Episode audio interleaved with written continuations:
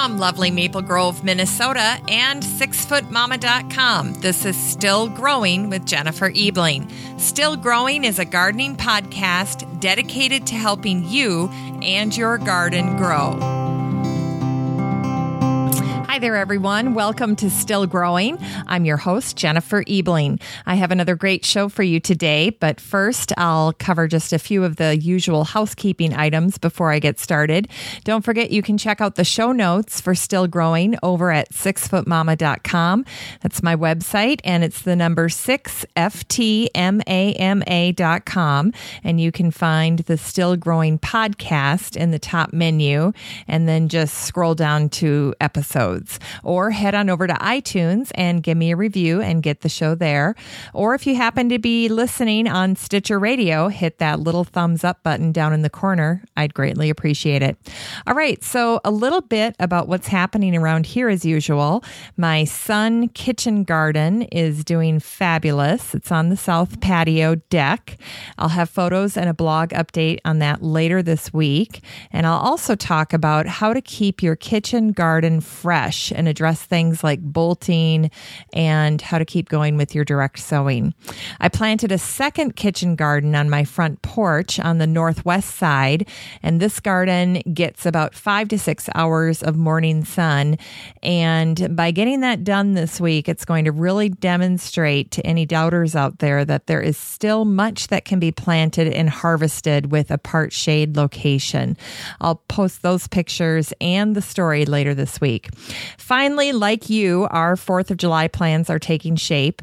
This year, we're heading to a local restaurant on the lake for supper, coming home for a movie night featuring Independence Day, which was a request from the little boys, and then throwing on the glow lights uh, with the kids and heading out to catch the fireworks. Our front porch is decked out for the 4th, and this week I'm featuring a simple patriotic newel post that you can make to add some structure and architecture to your garden. And that will be on my blog on sixfootmama.com just in time for the 4th of July. Now, for the focus of my show today, which is part two of my interview with Don Engebretson, the Renegade Gardener. For those of you who maybe missed last week's show featuring part one, I recently interviewed Don Engebretson, the Renegade Gardener, with my fellow master gardener and friend Mary Lynn Knight, And we had so much fun chatting with Don and learning from his many years of gardening experience that we realized we had enough material material for two shows. So we split the show into two, or the split the interview into two pieces. And in part one, which aired last week in episode 503, we learned how Don came to be known as the Renegade Gardener. We also discovered his unique approach to gardening, his tips and tricks for educating yourself in the field of gardening, and his advice for new gardeners, along with many, many other fascinating facts. If you haven't had a chance to listen to it, you can go ahead and check that out as well.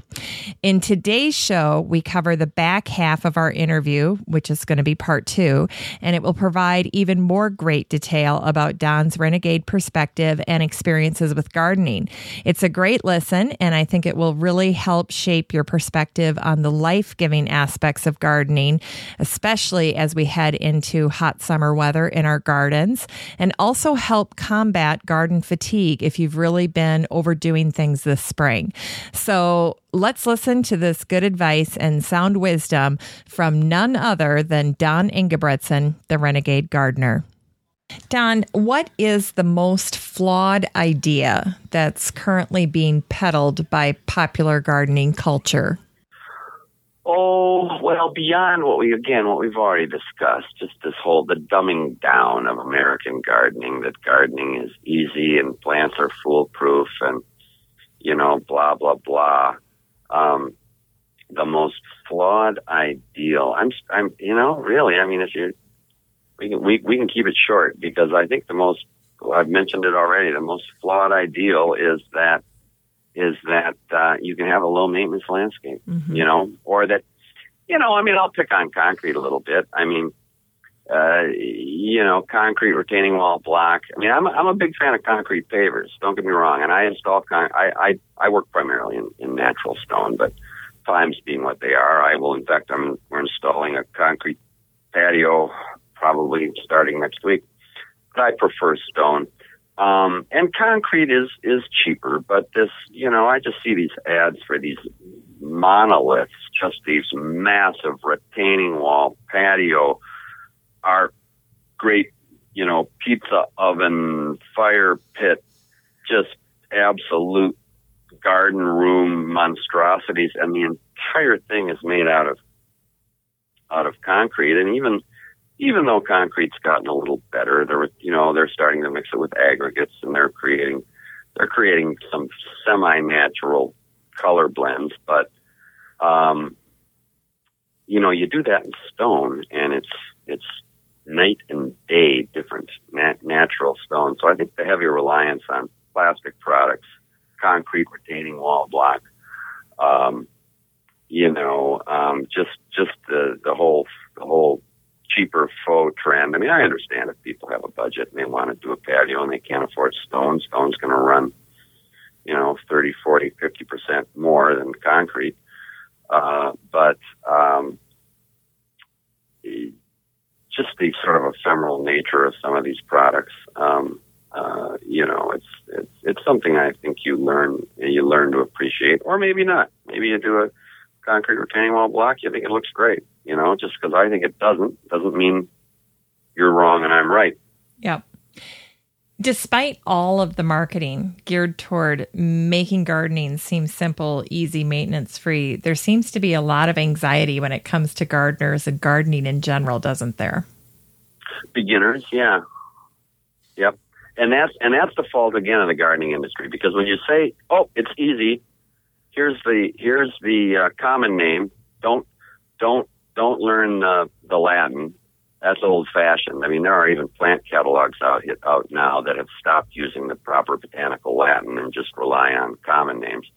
Uh, but so when you tell people, oh, these are guaranteed to grow, you know, guaranteed to grow, or or um, you know, garden in a box where you just order up the the three, you know, it's a paint by number kit. The perennials show up and it comes out with a little design plan and it tells you exactly where to plant them. Well, you know, it's just, it's the same as a paint by number kit. I mean, you know, you can go out and buy the paint by number kit of the Rin Tin Tin dog or or the kittens with the ball of yarn, and you can sit and fill in all of the ones with blue and all of the twos with brown and all of the threes with red. And when you're done, you have a painting. But have you learned how to paint? You know, are you going to frame that and hang it on your wall? I mean, no, you're not developing any skill. So the the whole dumbing down of it. Um, to try, you see, and what happened is they're trying to get people interested in gardening again. Oh my goodness, people have stopped gardening. Uh, you know, gardening does skew older. I mean, uh, they're, what they're, what they're not getting is, is the same influx of 20 year old homeowners and 30 year old homeowners in the gardening as they used to. And part of that's natural. I mean, part of that's just because there's, there's, there's so many, there's so much of an expansion of society and of things to do. And, and, you know, there's, there's more options. But what the gardening industry decided to say was, oh, we're going to tell everybody that gardening's easy and that plants grow all by themselves and that, you know, that it's foolproof and da da da. So, so they took that route instead of saying, no, here's what we need to do. We need to, we need to educate. We need to have classes at our nursery. We need to have much better informed salespeople. We need to, we need to do seminars. We need to, um, we need to educate, uh, uh, people about how to grow stuff and and the great benefits of gardening and develop gardeners. Instead, they took the easy way out, and and I, I think they're continuing to burn off people, particularly younger people, from from gardening because they, uh, you know, they aren't even told, they aren't even asked, how's your soil for this plant, you yeah. know.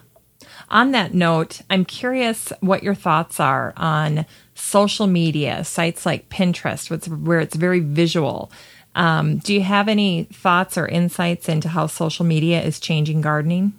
I think it's helping. I mean, Pinterest and some of these things where you can shoot off pictures and and get get followers or get a group that does it. And certainly Facebook. I mean, I use Facebook a lot for my uh, uh, my uh, people can like me. They can go like Renegade Gardener on Facebook because I shoot out gardening tips and photos of the projects that we're working on in, in addition to my website.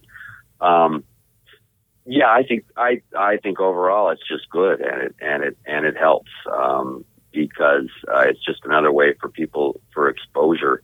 Um, um, you know, people fall in love with gardening or they become interested in gardening primarily visually. It's visiting a friend's garden or driving past a beautiful neighbor with a lovely garden or seeing landscapes in, in film or or when they travel uh, around the country. So I, you know, it, it, it is a visual seduction initially uh, in gardening. So and yeah, anything that because so many of the social medias are visual, I think they're I think they're going to help.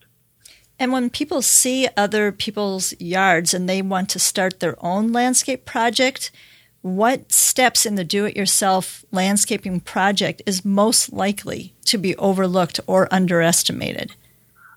Um, visualizing the, the landscape as a whole. Homeowners think too small. Uh, you want to start landscaping or putting up your yard, so you go out and you circle the mailbox, you know, with, with flowers. And now You've got a sunny spot on the fence over there, so you want to go stick some some some landscape there. And and then you cut a circle in your yard and you fill it up with annuals. And then you go over to the front door and you plant something. And then you buy a garden bench. You don't know where the garden bench is supposed to go but you plunk it down here. And then you buy a bird bed you do all the little things first.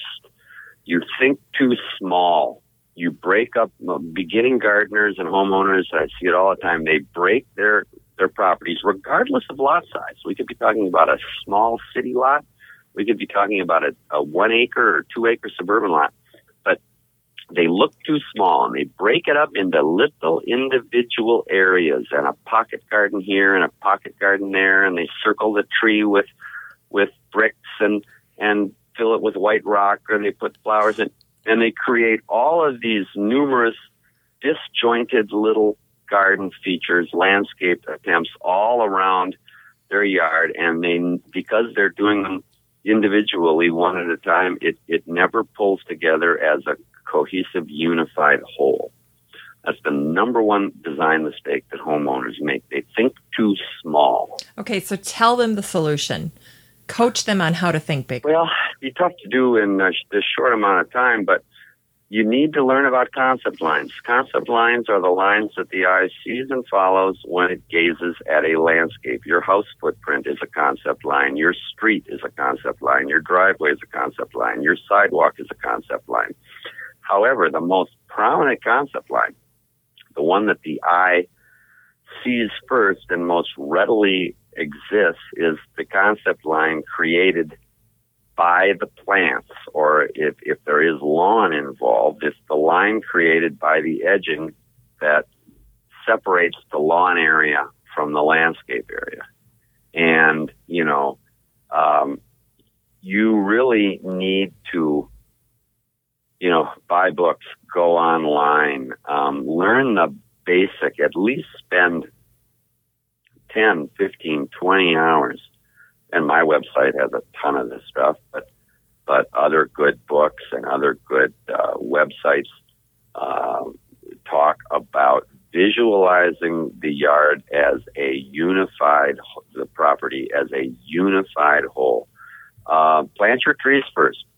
You buy the house, uh, first thing you got to evaluate is your tree situation. Do you, do you not have enough? Do you not have enough trees? I mean, you might get the trees in the ground first. Um, you know, 15, 20 years later, you're going to be glad you did. Um, so just, just you, you know, you do have to learn the basics of, of, of landscape design, and there are plenty of outlets out there.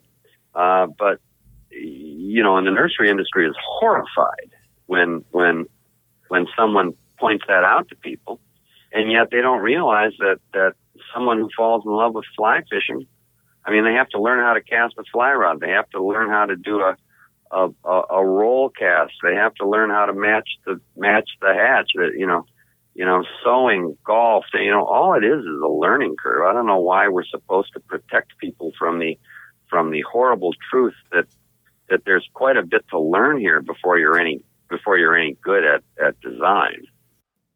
Those are great points, Don. And yet, when you think about gardening, you know, which has been a fairly straightforward endeavor through the ages.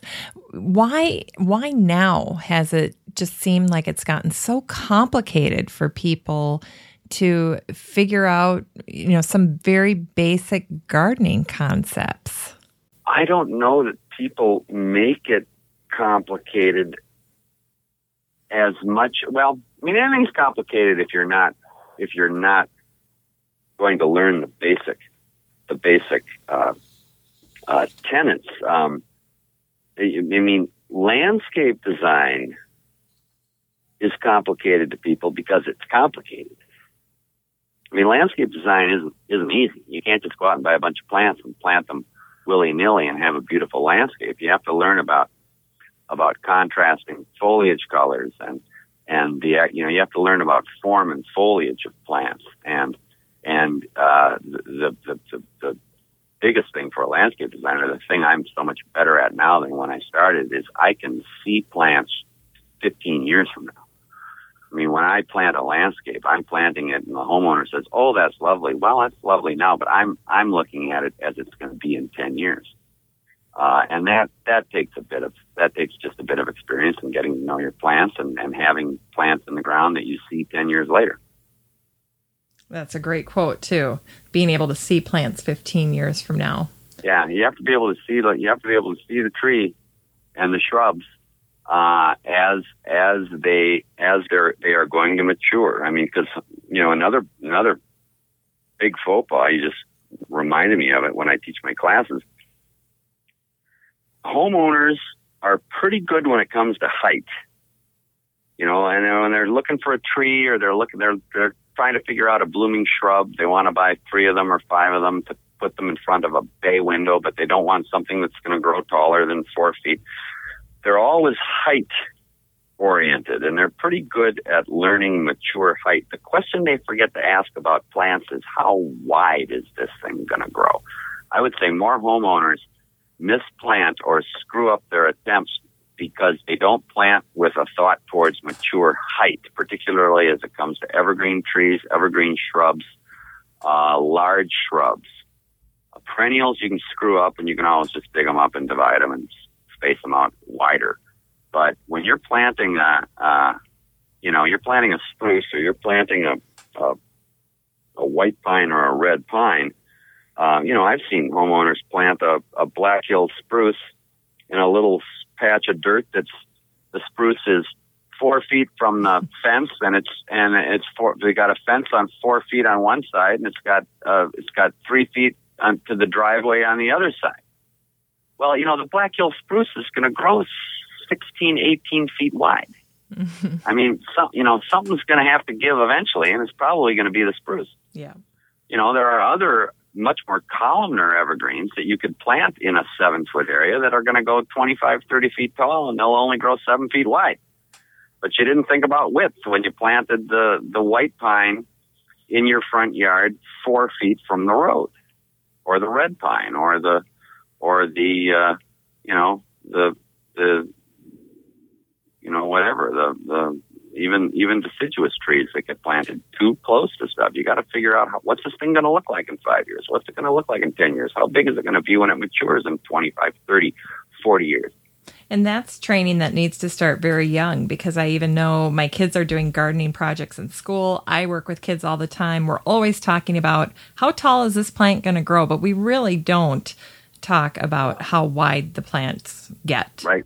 Don't don't focus in on width, and then you run into the further further confusion that the catalogs guess. I mean, I wrote a column recently about about shrub sizes in catalogs. Well, you know, it says the shrub will, you know, I don't know, uh, uh, Coppertina nine bark or something. You know, maybe, you know, well, the famous one was Dart's Gold. Dart's Gold nine bark. Uh, listed in all the catalogs is four to five feet tall, four to five feet wide. Well, you drop a Dart's Gold nine bark. Uh, in if it happens to be the right soil, maybe it just happens to be the absolute perfect pH, and it just loves it there, and it gets a lot of sun. I mean, I've seen them hit eight feet. Hmm. So the catalogs, and and of course the catalogs are written, and they don't change the heights necessarily by zone. So sometimes that helps us because we'll have shrubs here that don't grow quite as gangly and as tall as they might out in zone seven out in as Washington or Oregon or you know British Columbia and Vancouver, and they actually look better. But there are other shrubs you happen to pop it in, and it you just happen to nail it in terms of the soil and the pH. And that you know people complain. They say I remember the Hakuro nishiki willow, which was supposed to get, I think it said five feet tall when that first came in into our our realm here. Everyone was planting Hakuro nishiki willows. Well, the things will grow 12 feet tall. Yep. It's a willow. Yep. I mean, I, I, I've coppiced. I have a client where I planted three of them and I didn't know. I, I trusted the catalog. Mhm. And, you know, 10 years later, I'm out there with a chainsaw. I mean, this, the, the base, the base trunks on this willow were six inches in diameter. And I coppiced that thing to the ground.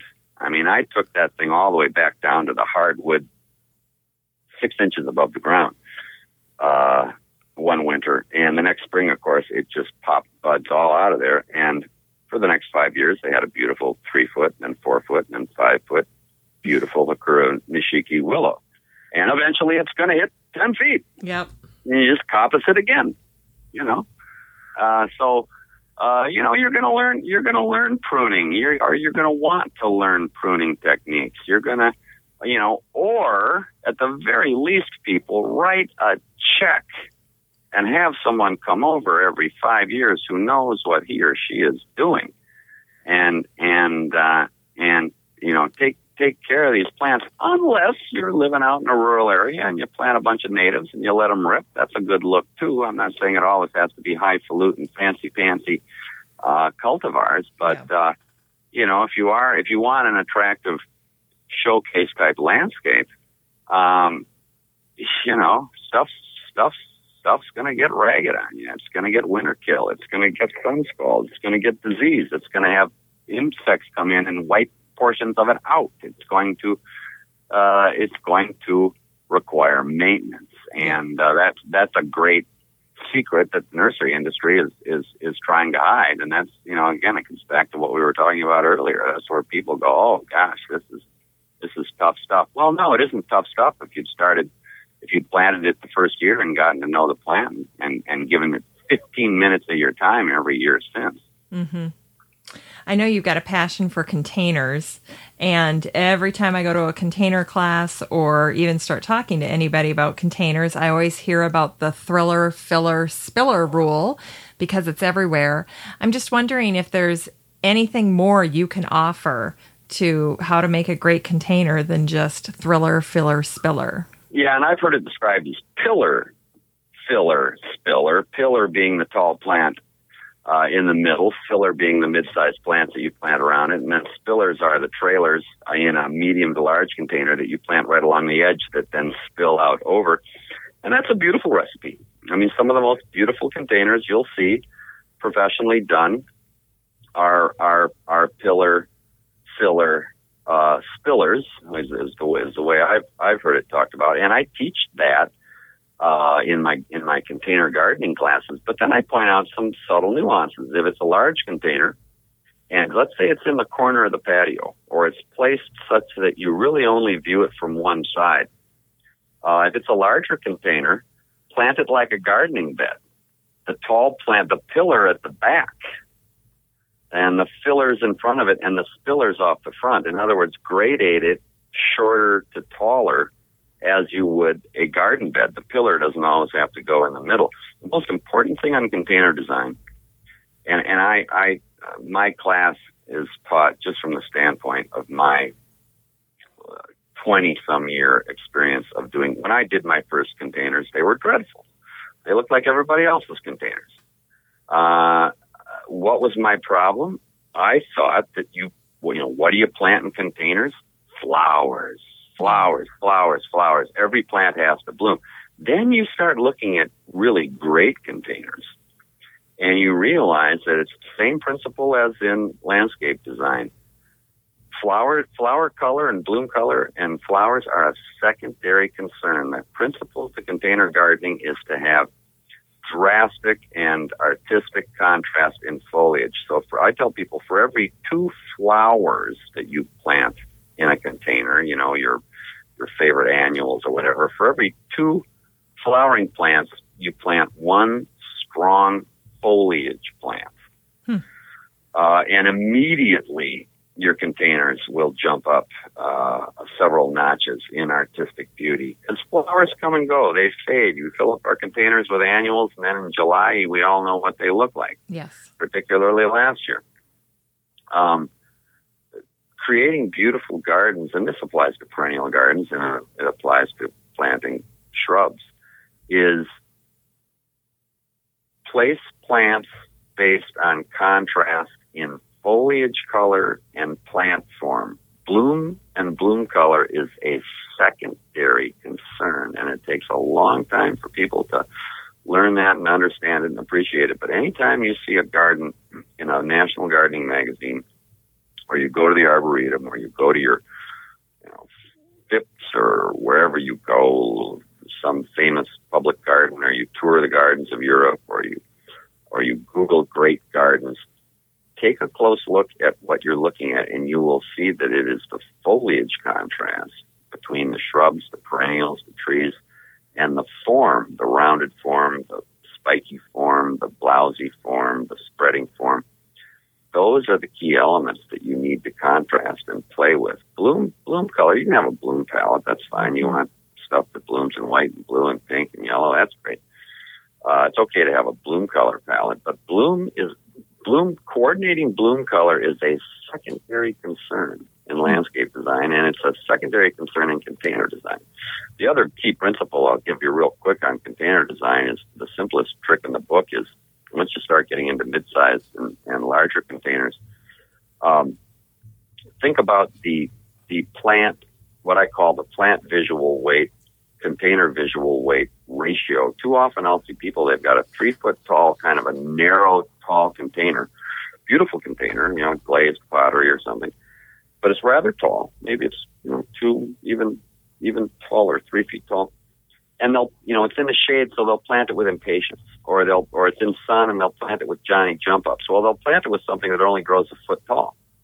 So you look at it, and the thing's all container and not enough plants. You want to, you want to plant stuff in a container so that the plants create at least sixty percent of the of the visual weight. The container, the container that you see should be secondary.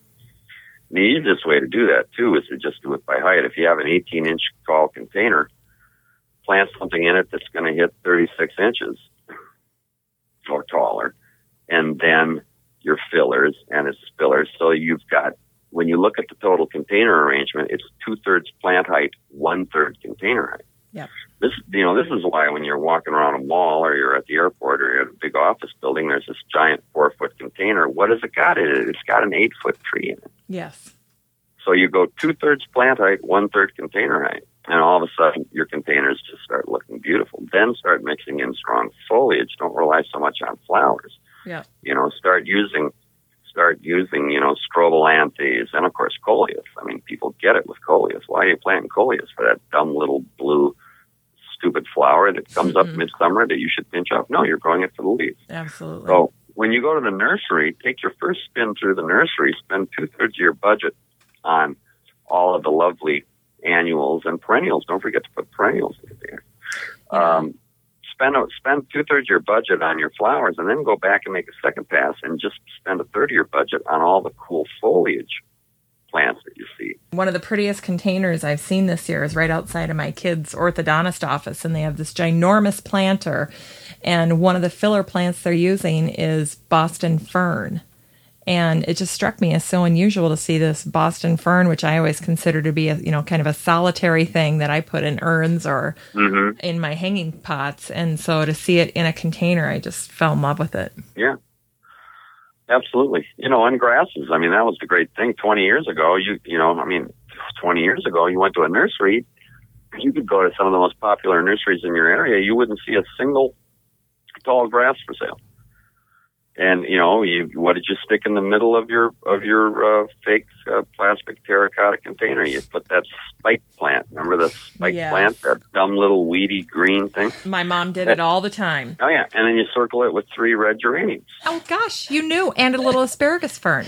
Yeah, and a little asparagus fern. Well, luckily now we can grow we can grow tall, beautiful, blooming grasses. You can you know grow the annual hibiscus. You can goof around with other plants as your tall, taller main plants, if we're talking about about that that uh, design formula. Uh, you know, and all of a sudden containers started getting better, and then we started we started um, you know adding more foliage to our containers. When you see a really knockout professional container, and you're somewhere out like you mentioned, or if you see us, if you're in a little city or somewhere where, or there's a coffee shop or someone, and they've had professionals do their their their containers for public display. Go in there and take dissect it, take a look. You're going to see right away that there's about one strong foliage plant for every blooming plant. And uh, uh, it isn't just filled up with blooming annuals. Well, Don, now that you're in the season of landscaping, and it's I know from your website that you're about a month behind. What Yeah. what does your typical day look like this year when you're out doing your landscaping? Wet, cloudy, cold. We got we had a rainy today. In fact, we had absolute thunder shower. Working on a really cool landscape terrace stone wall job in St. Paul, and and uh, it wasn't supposed to rain today. It certainly we weren't we weren't certainly weren't supposed to have six hours of thunderstorm. So I hadn't even tarped it. I had to get up this morning. It was pouring rain. I ran out there and had poly and tarp the whole thing, just so that because we'd already killed the grass in the yard, and I didn't want rivers to form and and wipe the whole thing out. But um, it's interesting. My personally, my season this year is gangbusters. I mean, I don't I don't know where these people were last year, but this year I I I I. I mean, I'm eight weeks out right now um, we're getting just a ton of requests, and it's just it's just cyclical. And some of it's old clients who call you up out of the blue and they're ready for something else, or they've sold their house and they're moving into a new house. So that kind of stuff happens. But um, uh, uh, you know, right now the season is uh, is finally going beautifully. But it's funny, I'm I'm out. I still out do a little bit of maintenance. I got most of my maintenance done, but I'll I'll still be in a in a here it is June whatever it is, 12th, 13th, and um, I'll be out in a in a uh, in a landscape that I've done, and you know the the evergreens are just barely popping. You know, I mean, they should have popped on May 20th, Yeah. May 15th. Mm-hmm. So stuff's stuff's slow, stuff's cold.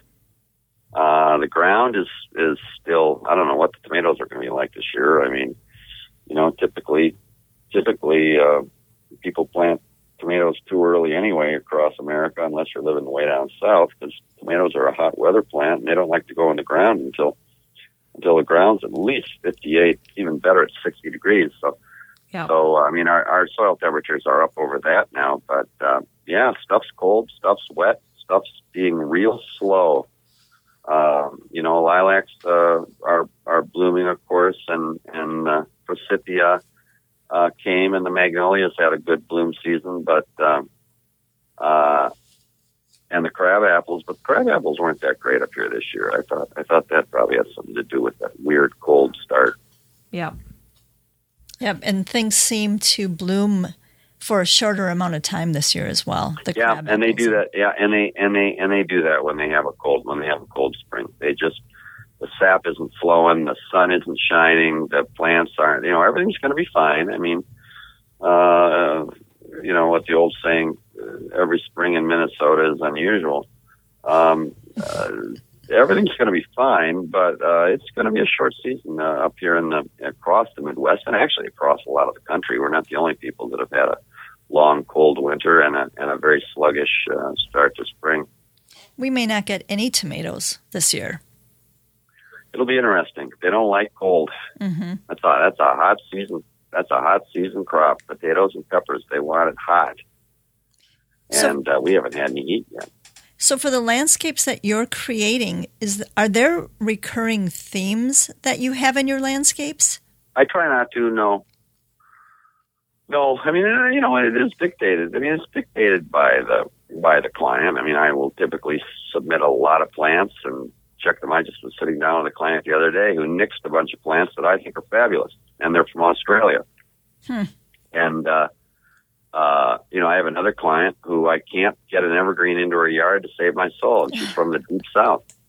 And she said, she said to me, she finally did this beautiful southern accent. She said to me finally, she said, you know, I'm, I'm from the South. We, I don't, I don't, you know, I, I know what you mean about, because, you know, winter interest and this and that. But she said, you know, we just, I just don't, I don't have an appreciation for evergreens and I'd, I'd rather have blooming, you know, blousey. She wants magnolias and she wants hydrangeas and she wants she wants uh, stuff, and that's that's great. I mean, I, I appreciate the input. She doesn't want evergreens. She says, I don't care what it looks like in the winter. I want it to be, I want it to be, uh, uh, I want it to look like the South in the summer. So there well, you have it. If she's from the South, she's probably not going to go out in the winter anyway. No, probably not. Yeah. How have your landscape designs evolved? Are there themes you found compelling earlier in your career that now no longer seem intriguing to you? Well, again, when you break it down into themes, I guess I don't think in terms of themes. I mean, I take a look at it as just an opportunity to showcase the house. You know, to me, um, effective landscaping should nestle the house in nature. I mean, that's what I've always said. I want to, I want to, I want to make the house look attractive. You don't want to cover it up. Um, but, uh, you know, I'm not a, I'm not a, I don't, I guess I don't think in terms of themes when I when I when I landscape. I'll I'll I'll do what I think fits the landscape, and you know I I I love I love I love boulder outcroppings. But there are there are if I'm if I'm landscaping a house right in the city or um, you know South Minneapolis or uh, something in a very very urban setting uh, I'm not even going to suggest boulder outcroppings unless they want them. I mean, you know, what are those boulders doing there in that mm-hmm. tiny little yard when there's no boulders within 18 blocks? You know, it's as, as I've always said, you you have to let the environment and the locale influence the design somewhat. You can't put a white picket fence around a stately brick mansion on, you know, one of the wealthiest, largest uh, neighborhoods of of uh, of a city. Uh, but if you've got a beautiful old cottagey house out in the far suburbs or in a small town, you know the the, the picket fence looks great. Uh, the the beautiful brick mansion it needs a it needs a wrought it needs a black wrought iron fence with you know spikes on top of it. So you have to let the you have to let the neighborhood and uh, and the proximity of the, of the house to other landscapes influence your design somewhat. Yeah. Aside from things you see firsthand in gardens, what are some of your favorite sources for new inspiration in the garden? Oh, the internet's been pretty neat. I mean, I love to just sit down and just just search weird stuff and search great gardens and search European gardens, and it makes it so easy now versus the old days of of um, of books. Um, um, other gardeners, certainly, and other landscapers. But again, as I'd mentioned before, getting out and getting to the nursery, getting out early and, and touring touring nurseries, particularly tree and shrub nurseries, and seeing the plants live and seeing what's new um, uh, is uh, is just essential to me. What's currently inspiring you, Don? What are things that you're really excited about when you go to meet with some of your clients? Ooh, very good question. I think dwarf conifers. I just continue to grow my appreciation of of uh, just just how amazing some of them are. I was out in a landscape just last weekend that I did about ten years ago when I did a few dwarf conifers, um, and uh, uh, you know now they're ten years old, and this is a really good I did the maintenance for about five years, and now they do it. She's a good gardener. The homeowner's a good gardener, and she takes care of stuff. And uh, uh, it's just so neat to see these plants. But I love the dwarf conifers because you can use them in a big landscape. You can use them in those small spaces and as focal points and kind of sculptures in a large landscape. And then, of course, they're dwarf conifers. You can use them in small yards. So they really go both. But I, I, I think the world of dwarf conifers is, is just continuing to expand uh, and uh, is is something that I, I really have the most fun with nowadays. Um, you know, I've been doing some been doing some bit of water gardens, and of course those are always fine, but I don't think it's any more inspirational now than it used to be. Um, I think just keeping up with cool new perennials and and uh, uh, uh, developing, uh, uh, you know, better looks. I'm not a big giant perennial garden guy. I see perennials more as the throw pillows that you kind of scatter throughout the landscape. I'm not, uh, unless the client wants it, I'm not big on, okay, here's my masked perennial garden. Um, I like them more as the, you know, the colorful tie on a, on a good wool suit. You had mentioned before um, about giving the do-it-yourselfer ideas on how to make their yard more congruent, not to make these small, little, tiny gardens throughout the whole yard. What is the one tip that you would give to a gardener that wants to actually improve their design skills? The one tip. Um, yeah, that's hard because again, even when I say see the whole picture, they go, "Well, what do you mean?" I mean, you know, it it it it takes time. Um, you know, I would say if you're if you're really interested in it, go. Uh, you know, do do do online research or or do a community ed class or check out even the even a lot of the good um, uh, certainly in the Twin Cities, uh, uh, Minnesota State Horticultural Society, et cetera, look for landscape design classes. I mean, seriously, it, it, it that and and go out and get get good books. You want to go to the library or the bookstore and find a book that is just filled with landscapes, and there are many of them out there and chapter by chapter, and they'll have different shaped yards and different and uh, and and study them. I mean, you know, I can't say, well, just learn how to design. That isn't a tip, um, but take the time to learn to learn some basic landscape design, and it's all available in books and online, certainly. What kind of tips would you be able to give me without seeing my garden? How can I set my garden apart from others, from others' gardens? Place your plants based on contrast and foliage. Get out there and, and green is one of two dozen colors that are available in shrubs, trees, and perennials when you look at their leaves. That that's it. That's that's the secret to plant placement. Place right. your plants based on contrast and foliage and plant form bloom color is a secondary concern. Don, how is gardening life giving to you? Oh, it's just you know, it's great exercise. It's I don't you know I, I don't I don't relate it too much. I mean I I I was going to say I don't I don't relate it too much in spiritual terms, but it's certainly I I know that it that it is. I mean, it does uplift my soul. I I I think real, I think true gardeners, people who kind of discover that their calling or their main passion is gardening, eh, are just so impressed by the growth, by the by the will to grow, and sometimes the will to survive, and and the nurturing aspect. I've often contended that the reason that that some men, women outnumber men when it comes to gardening, but I think women are, well, I don't think they are by nature uh, more nurturers. I mean, men, we do not give birth, we do not nurse. But um, growing something, even if it's tomatoes, even if all your, you know, because men, men typically are stronger vegetable growers than women.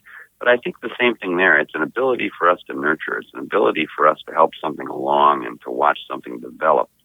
Um, uh, that uh, you know, I think I think fulfills a need. I get the impression that you spend a lot of your time with your clients or educating groups of people about gardening.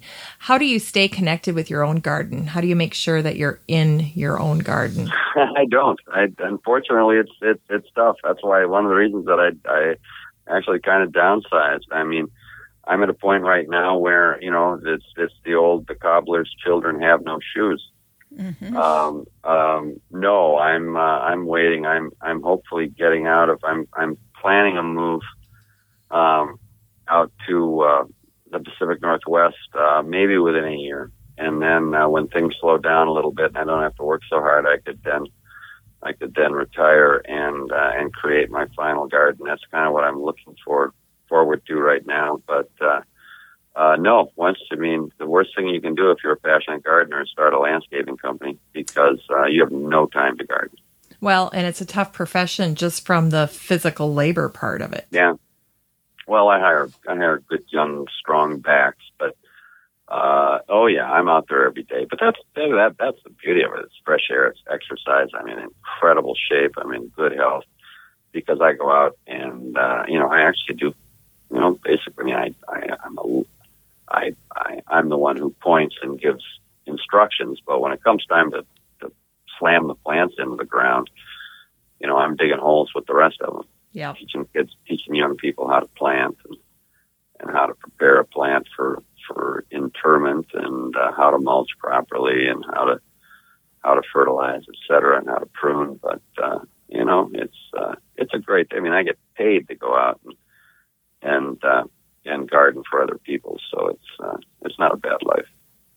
I love asking other gardeners what their favorite garden tools are. So, in other words, when you think of the things that you like to bring to work with you in your garden bag or or in your own garden in your backyard, what are some of your favorite tools that you like to use? Bobcat. Sooner or later, you got to go out and buy a Bobcat. uh, buy a big pickup. Don't screw around with those little mid-sized or mini pickup. If you're going to garden, eventually you need to get a big old F-150 or a full-size pickup. Um, I, uh, you know, just just having uh, uh,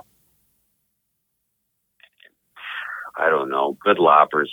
Get a good expensive, buy expensive, buy good gardening tools. Have a have a good quality bypass pruner. Have a good long handled lopper.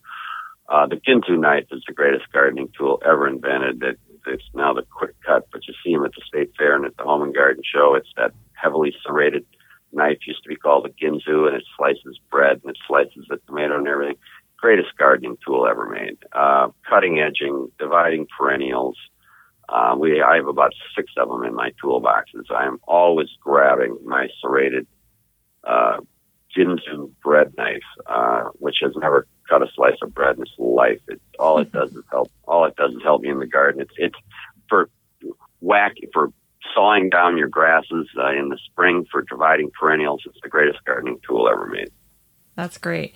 Do you have any other uh, tips? Like, do you wear garden gloves? Do you believe in uh, any type of uh, particular product that you just absolutely can't be without when you're in your yard? Gloves are for when you have a tool in your hand, when you're shoveling, when you're raking, when you're pruning. You wear gloves. Any other time, the gloves immediately come off. Anytime I'm planting, I'm, I'm, I'm, I'm doing stuff. I just the gloves just just just get in the way. Uh, uh, uh, for me. Of course, I do a lot of stonework, so I'm operating stone saws and and uh, sophisticated stone grinders and stuff. And there, it's you know gloves and safety glasses and dust masks and you know all of that stuff. But um, uh, my gloves, my gloves are constantly being taken off when I when I garden because they they they just get in the way. Since you don't have time to spend in your garden at all, is there, when you do finally find time, is there a favorite spot that you find yourself going to in your garden? Just, oh, it's just my bench. I mean, I mean, you know, again, it just comes with good design. People will buy a bench, and then I, sometimes when I'm speaking to a group, I'll say, "How many of you have a garden bench?" And a lot of them will raise their hand. I'll say, "How many of you sit on it at least every two to three days?" And you know, a quarter of the people will raise their hand. But yeah, just sitting in the bench, opening my mail, talking on the phone, maybe sitting at my laptop. Um, that's that's my that's my spot. Yep, I have a garden swing. That's the spot that I continue to go to time and time again. Do you have a favorite flower or a favorite plant? A oh, I get shrub? asked that all the time, and I always I always beg off. It's it's impossible to to limit it to one perennial, one shrub, one tree. I would say among perennial, um, you know, I have to have iris. I mean, iris to me is the perfect perennial. It's got the, it's got that amazing sword foliage. It's got one of the most beautiful flowers you can ever see. I know they're a little short. I know they don't bloom for very long, but you know, a well-maintained iris and the variegated irises. Uh, you can't design a, an attractive perennial garden without iris. I love the new sedums. I love the new cherry truffle and uh, Xenox. The dark and and uh, burgundy and almost brownish black Uh, sedums are among are among my favorites, and and heuchera. I mean, that would probably round out my absolute favorite perennials. Um, I loved when it comes to shrubs. I mean, my favorites are are certainly going to be the nine barks, uh, just for that fabulous foliage cover, the the weigelas. Um, I, I use a lot in in my designs. Um, uh, even simple old dumb stuff, the dwarf bush honeysuckle, which is such a terrific plant for massings. And then um, when it comes into the uh, into, into the, uh, the the tree world, um, the red buds, the, the birch maples, or rather the uh, river, yeah, the river clump maples, um, or, uh, excuse me, the river clump birches is what I'm trying to say. Um, and dwarf conifers. I mean, the, the, the small spreading conifers and the and the, the pines and the incredible, just artistic uh, spruce that are available now um, are just continuing to to to astonish me with uh, with uh, their use their usefulness. Are there any plants that remind you of your childhood? Um, chrysanthemums. Yeah. Yeah, dad's mums. I still always have to have some mums around uh, just because they're just so fabulous in the fall. You know, in the fall, people ignore the fall. You got to have Boltonia, you got to have chrysanthemum, you got to have solidago. There's so many fabulous, and the, you know, and a lot of the sedums too will carry you into fall. Uh, chrysanthemums, you got to have stuff blooming in fall. Yeah, I agree. Uh, we just need to also help the birds and the uh, the butterflies and the bees that are left in the fall too that don't have uh, the plants that are necessary to survive. Mm-hmm. Yeah. If you mm-hmm. could grow any single plant that would come from anywhere in the world, what would you choose? Japanese maple. Yeah, that makes sense. I have the typical zone 7 NB for the zone 7 Japanese maples. That's why I'm moving to the Pacific Northwest. And they'll have a wonderful growing season there. Oh, yeah. That is going to be a beautiful garden. Don, do you feel that you've successfully shaken some of the perceived rigid rules around gardening during your career?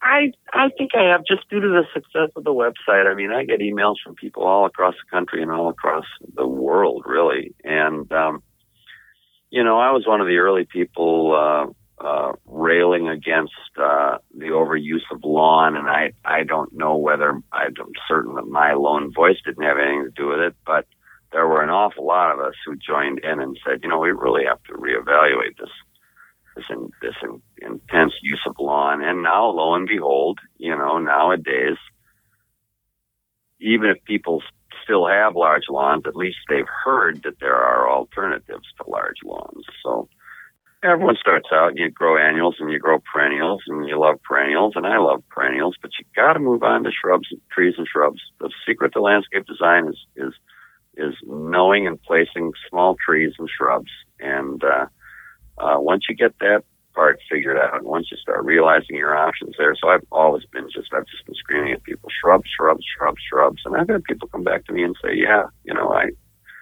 I didn't know what you were talking about. Now I understand it. Who was your mentor with regard to trees and shrubs? Oh, that's a good question. My father certainly, because my father he knew all. He knew his trees.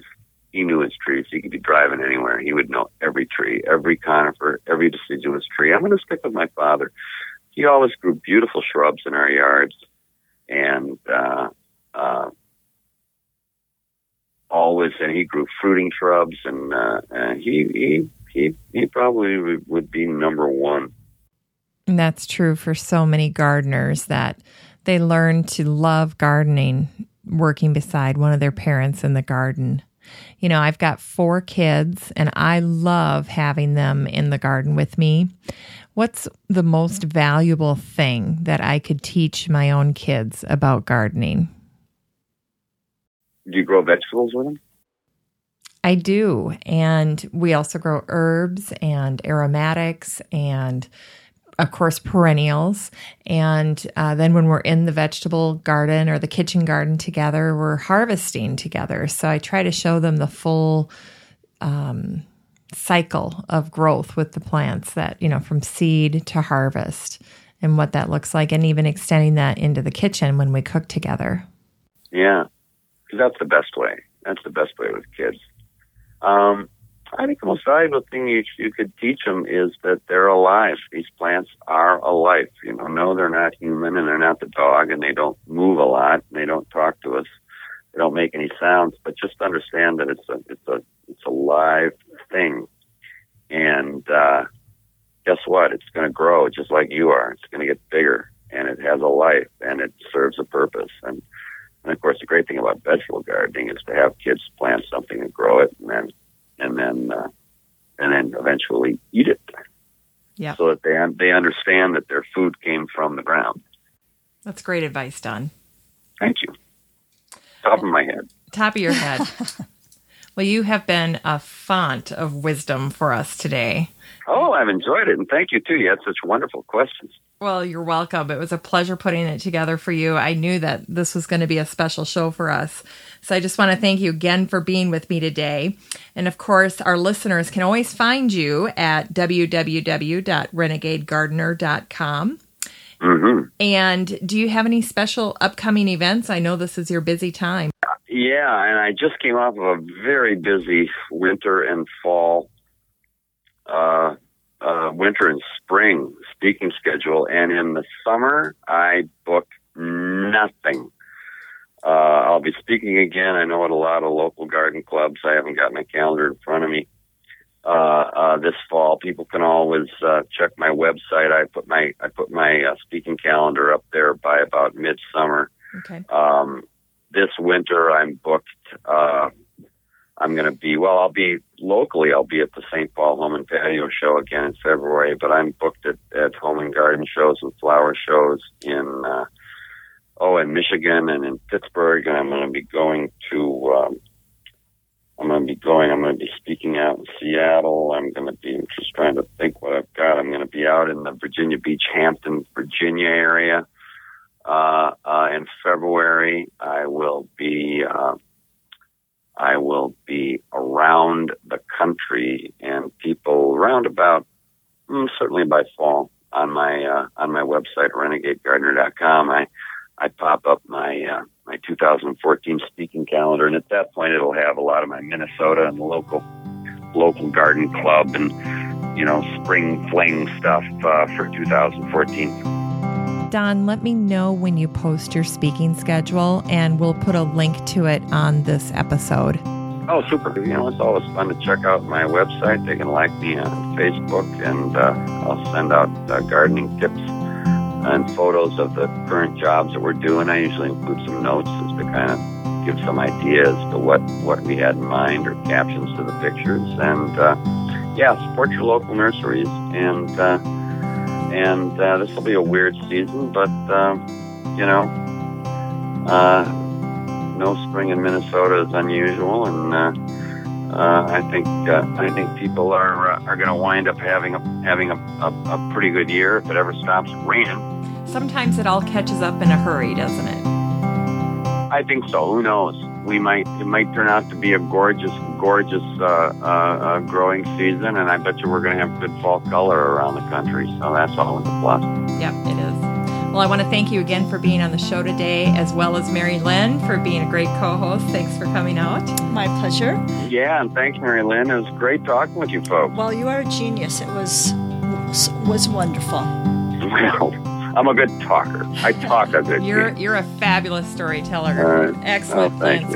Well, I'll have all Thank the you. information mentioned on this podcast today at sixfootmama.com. That's the number six, F-T-M-A-M-A dot com.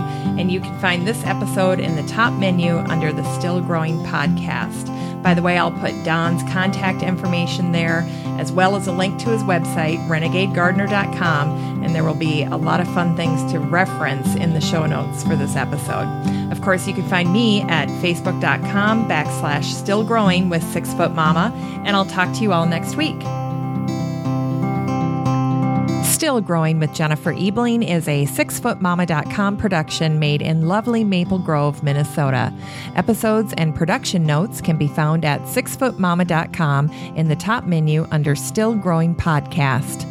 Of course, you can always find me at sixfootmama.com or on facebook.com backslash still growing with sixfootmama.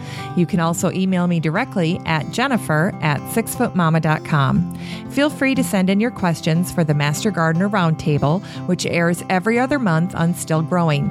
Your question will be answered either via email or during the podcast. Once again, Still Growing is an hour long weekly gardening podcast dedicated to helping you and your garden grow. Well, Sunny had a very long day in the garden today, and he found a chipmunk that he just had to get. And he was chasing this thing all around the garden. And tonight, when I was working on editing the show, he was sleeping in the studio, of course. And I'm sure he was dreaming about chasing this chipmunk. But here's what he sounded like in his sleep.